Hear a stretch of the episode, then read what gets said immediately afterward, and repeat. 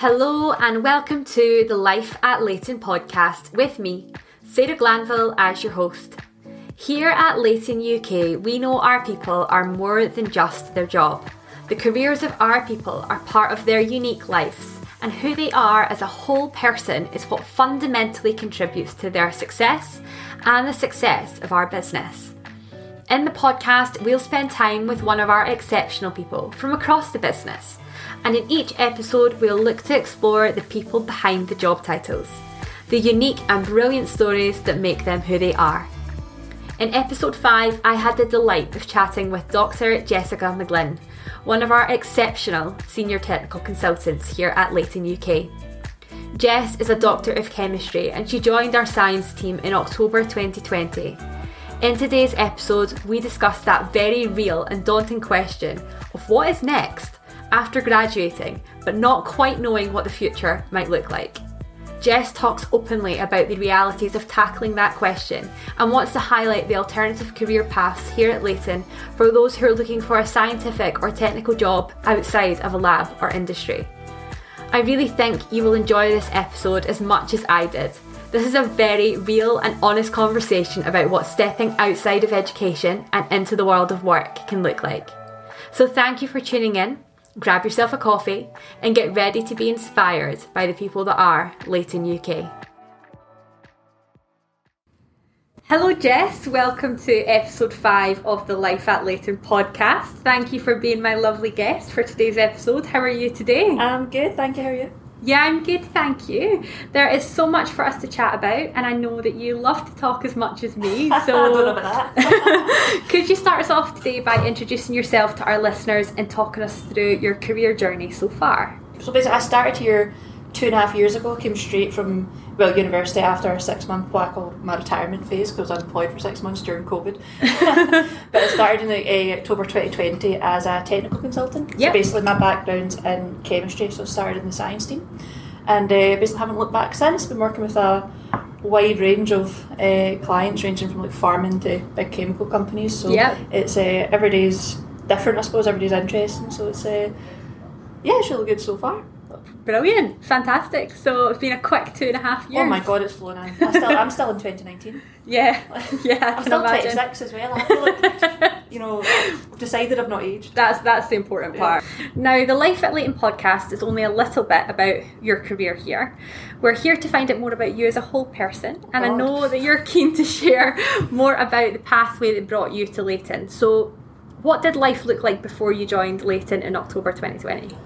Cool. So I did my PhD at the University of Glasgow in, in chemistry. So I finished that in April 2020. Now, Yeah. I absolutely loved my PhD. I had the best time. I feel like it was like three and a half years of having a holiday. Yeah, Not many people would actually say that. I know. I'm really surprising. surprised. like, uh, don't get me wrong, you go crazy at the end of it. Like, I genuinely think, like, I like definitely wires were like mixed up at one point. But the thing is, the sanity comes back eventually, slightly, partially. Yeah.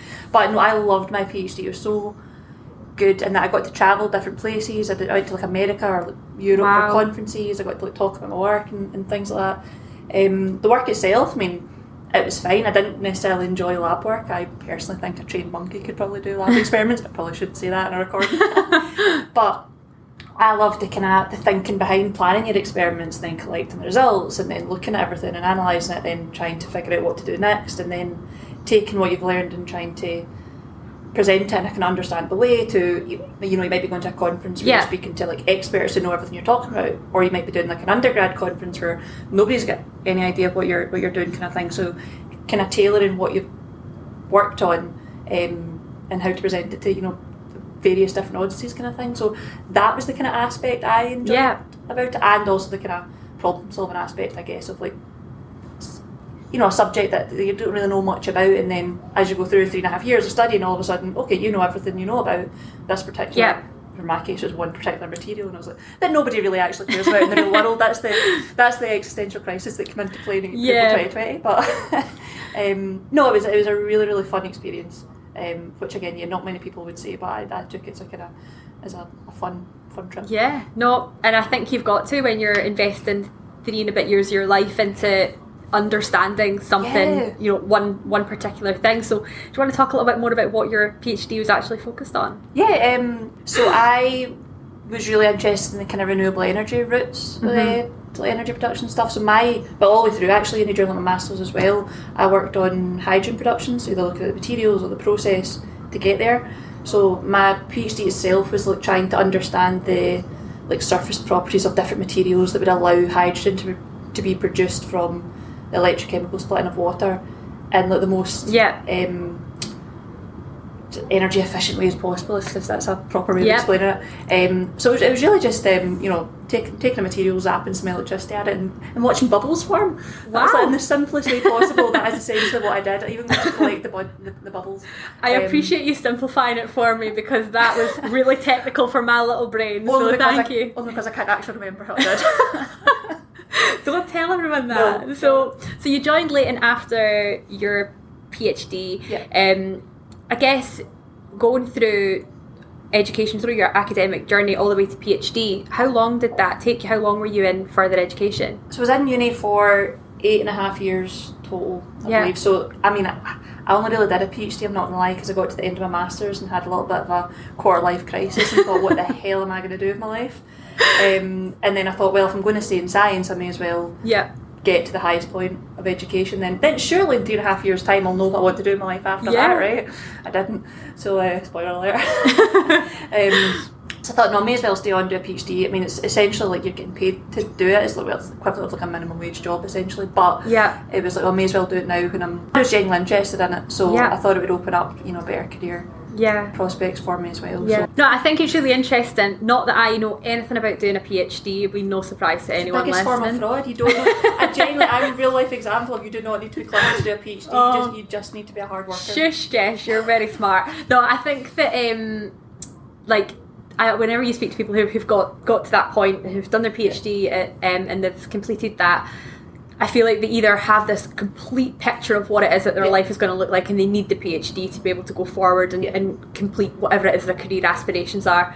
Or they're like you and they're just like, I love education, I like learning. I don't know where my life is going, so I'm just going to keep going and continue Yeah. on the academic journey. Yeah, definitely. I think when I first started doing my PhD, my kind of you know, you're, you're, you're like when you start in, in research, you're, you're young in it, you're not got that much experience in doing it, so you, you think, you know, it's, it's, it's fantastic. And I thought, okay, I'm going to start a PhD and then I'm going to do like what they call like a postdoc, which is like then further research Yeah. as an actual worker. I was like, I'll travel, I'll go to America. That was like my big kind of plan. And then as the kind of years went on, I was kind of thinking, ah, this is good, it's still fun, I'm enjoying it, but really what's it's, a lot of it's kind of like research for the sake of research. Like as I say, the stuff I was working on, like nobody will actually be looking at that now. Do you know what I mean? Yeah. It's added into a database for somebody maybe to come along and look at later on, Yeah. but it doesn't actually have any sort of real world impact on, on anything. So kind of going through that, I was kind of like, I don't really know if this is for me. It's great fun. Um, I, I, yeah, I kind of slowly started to change my mind. Yeah. Um, and then, of, of course, I, I mean, we had no idea, like, obviously, COVID and that was going to hit. So I was getting close to the end, and I still had absolutely no idea what I was going to do. Yeah. Like, genuinely none. And, like, the fear was starting to, like, properly kick in. Um, Yeah. Because, like, and I think the thing in proper science jobs is, I remember we spoke about this before, like, Yeah. there's there's not much information out there surrounding non-lab based science Yeah. jobs.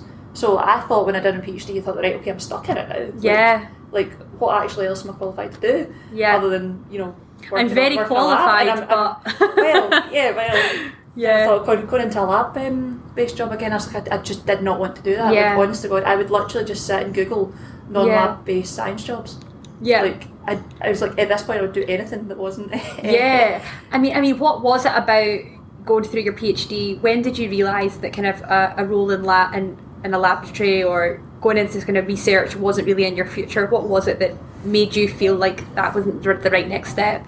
Um, I don't know if there was any one like you know particularly defining moment. I think it was Yeah. just going through it, and then I, I think I kind of slowly came to realise it was more the the actual um, the, problem solving part Yeah. of doing something that I enjoyed rather than the topic of research itself. Yes. So it was like you know you're given like a complex problem, you have to look into, it, you have to do your kind of studying and literature review, then you have to go design your experiments in the lab, do your experiments, get the results, and analyse it.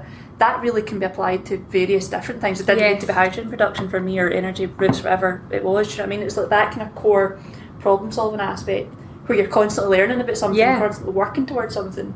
That was the part I found enjoyable rather than the actual work itself. Yeah. So for me, I was like, okay, what can I do that can I lets me constantly learn? Because then that was the fear I had. It was like, oh my god, am I just going to go into a job where I'm literally sitting working nine to five, cue Dolly Parton. Um, so I always blaze my head as soon as I say that. Um, like, do you know what I mean? Like counting down the minutes to the end of the day, doing the exact same thing day in, Yeah. day out until I die. I'm Yeah. like, that is my idea of absolute hell. Yeah, that's the fear, isn't it? Yeah, and then it's like yeah, and then you're literally just living for the weekend, and I'm like, no, no, no, no, I want to do something where I'm constantly challenged or something I enjoy. Life is too short. Oh, to live the 100% weekend, agree. So Yeah. as I just want to, yeah, feel feel kind of challenged, constantly learn, and um, I thought surely there's a job out there that lets me do that. That's not working in a lab. Once you've done it once, you're essentially repeating the same thing over and over again, Yeah. or slightly kind of tweaking it to do something differently. So. I was That like, isn't really letting you tackle that question, is It- it? Of, of, or that problem solving all the time. yeah, Once you look at like the actual micro detail of what it would you be, you'd be doing on a day to day basis. And then sometimes I'm like, ah, I, I don't really care. Like, I, I was like, if this experiment works or not, it's like, is it really going to impact Yeah. anything? Like, no, it's, No. it's just kind of not. It'll maybe let me go to a fancy conference abroad or something, but um, Yeah. who cares? yeah, I, I get that. I get that. So, I mean, that's a huge question when you're you've you've invested kind of eight years in your life. You're doing this thing. You start to think, right? I kind of feel like I'm almost stuck in this career trajectory of where I'm going. But that question's coming up where you're like, I know this isn't what I want to do. So, how did you tackle that question of what's next? and a lot of margaritas. I think that's always the the solution to life's problems. A lot of margaritas. um, so this was the this was the thing that added to more stress because obviously I'm writing my thesis and looking for a job at the same Yeah. time, right? And my supervisors, I mean, I love the man, right? But he, he well, he knew, he knew me inside out, right? So he gave me a five week deadline to write my thesis. Most folk do it in like three months, right? Wow. But he knew that if I did, if he didn't give me a, a Hard deadline. hard deadline, I would sit and reread it and reread it and procrastinate, blah blah Yeah. blah. So I'm writing that quickly within five weeks. I'm also job hunting with no idea what I'm actually going to do. And like the, the fear is like, obviously my original plan was, oh, I'm going to go to America, whatever. But then I was like, Christ, my life's too good where I am. Like, do I really want to pack up just for a job that I don't really care about? Yeah. It's like, do, do you know what I mean? So I was kind of like, what the hell am I going to do? Where am I going to end up doing it? I'm like, I don't want to Don't want to move. move somewhere Yeah. boring with none of my pals and then I'm like starting life all over again kind of thing.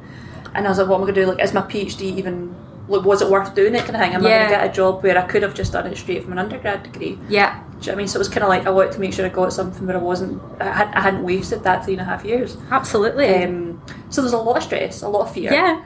I wasn't like this. Well, some some people would say I was, but it was That was a manic slightly- face. I, I, I should I should get an Oscar. I'm not gonna lie. um, but uh, uh, don't. Uh, this probably sounds terrible as well. But COVID came at a really good time for me because I, um, when I was finishing my thesis, I had the fear because I, I love I love being busy. I love to work. yeah. I, the thought of not having a job or not going into the uni, not continuing like doing my PhD while looking for a job, I thought I don't know how I'm going to cope with that. yep. Like genuinely, I I thought I need to find something Yeah. soon because I will spiral. Yeah. Do you know Yeah, I well, I think a lot of us need to be busy. Yeah. You need to feel like you're productive. It's part of your DNA almost. Exactly yeah. right. So then, so what we went into lockdown what the end of March. So I'd submitted my thesis end of February, but I had my final exam over in the well, was third third April, and I had to do it over Zoom. Yeah. It was like you could usually do them in a room. Yeah, yeah. You're sitting talking in person. You're drawing out your wee diagrams, or whatever. Yeah. But because obviously COVID had to do it in over Zoom now. Bear in mind, at this time, all my pals and family out with university, they're all key workers. So Yeah. they're all like working in. I mean, one of them was working in Tesco's, like people working in NHS, working in uh, schools and stuff Yeah. like that. And I'm sitting there reading about a little molybdenum telluride, Telluride um, a little material that you know nobody actually cares about. And I'm thinking I'm probably the most educated person outside my uni Yeah. friend group ever that I know, and I'm probably the most useless right now in this Yeah. situation. So that kind of spiraled spiraled me a little bit.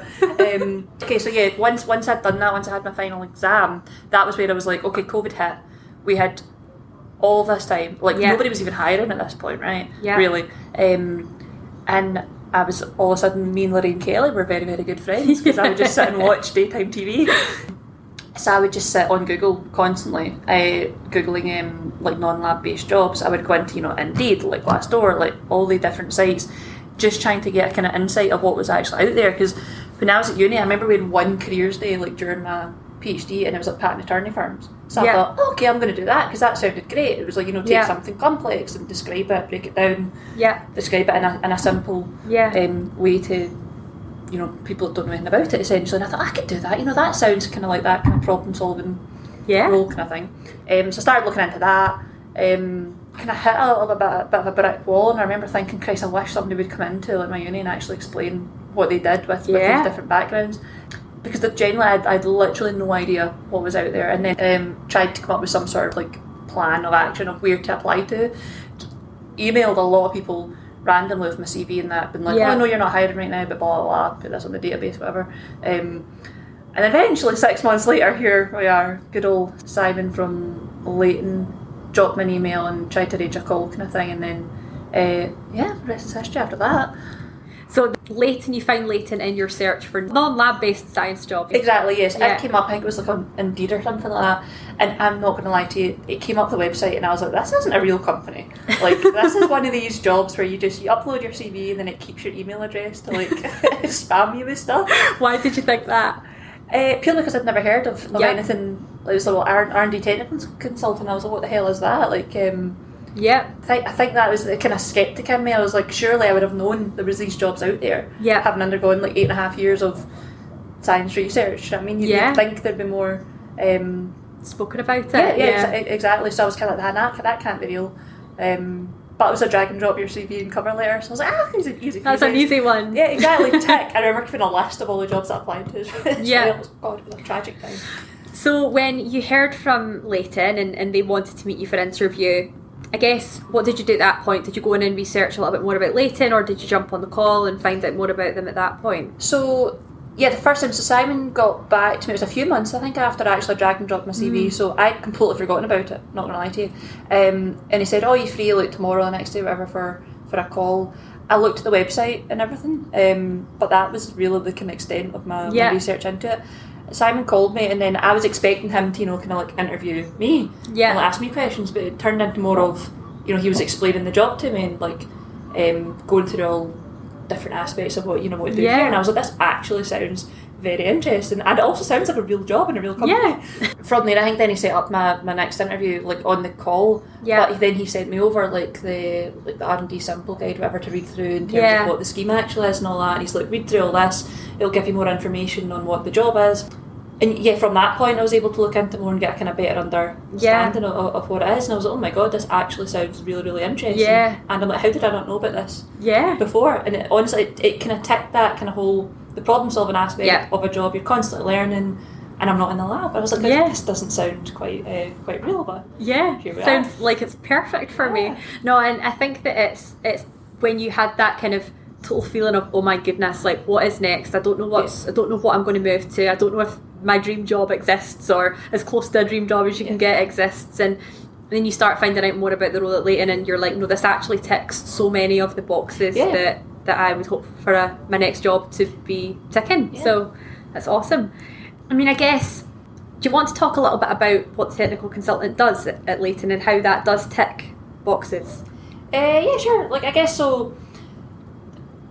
The main part for me is so you you first have that initial conversation with the client, regardless of what they're actually doing. Right, is kind of you can break down what they're doing into whatever the, the criteria actually are. Right, so Yeah. I guess it's kind of learning more about what they're actually doing and trying to understand it yourself, right? Because science is such a broad subject. Yeah. Like I don't know half the stuff we actually talk about. I probably shouldn't say that on record. We'll stop that bit out. yeah. No, but I mean it's so broad. Like nobody Yeah. can be an expert in absolutely everything in science. But when you try and break it down into advancement, uncertainty, baseline, whatever, it's like that kind of underlying aspect of science kind of shows itself in a lot of Yeah. different sectors in a kind of similar way. Um, so I guess for me, for the technical consultant, you kind of listen to what the client's been working on, which is sometimes like insane because you get, you get people working on different things that you never ever would have Yeah. thought would actually be studied. You know, I'm trying to think of an example, but I can't because my mind's going. But um, so I so so so listen to them tell you, learn about it yourself when you go like research or Google or, or, or read articles, whatever on it.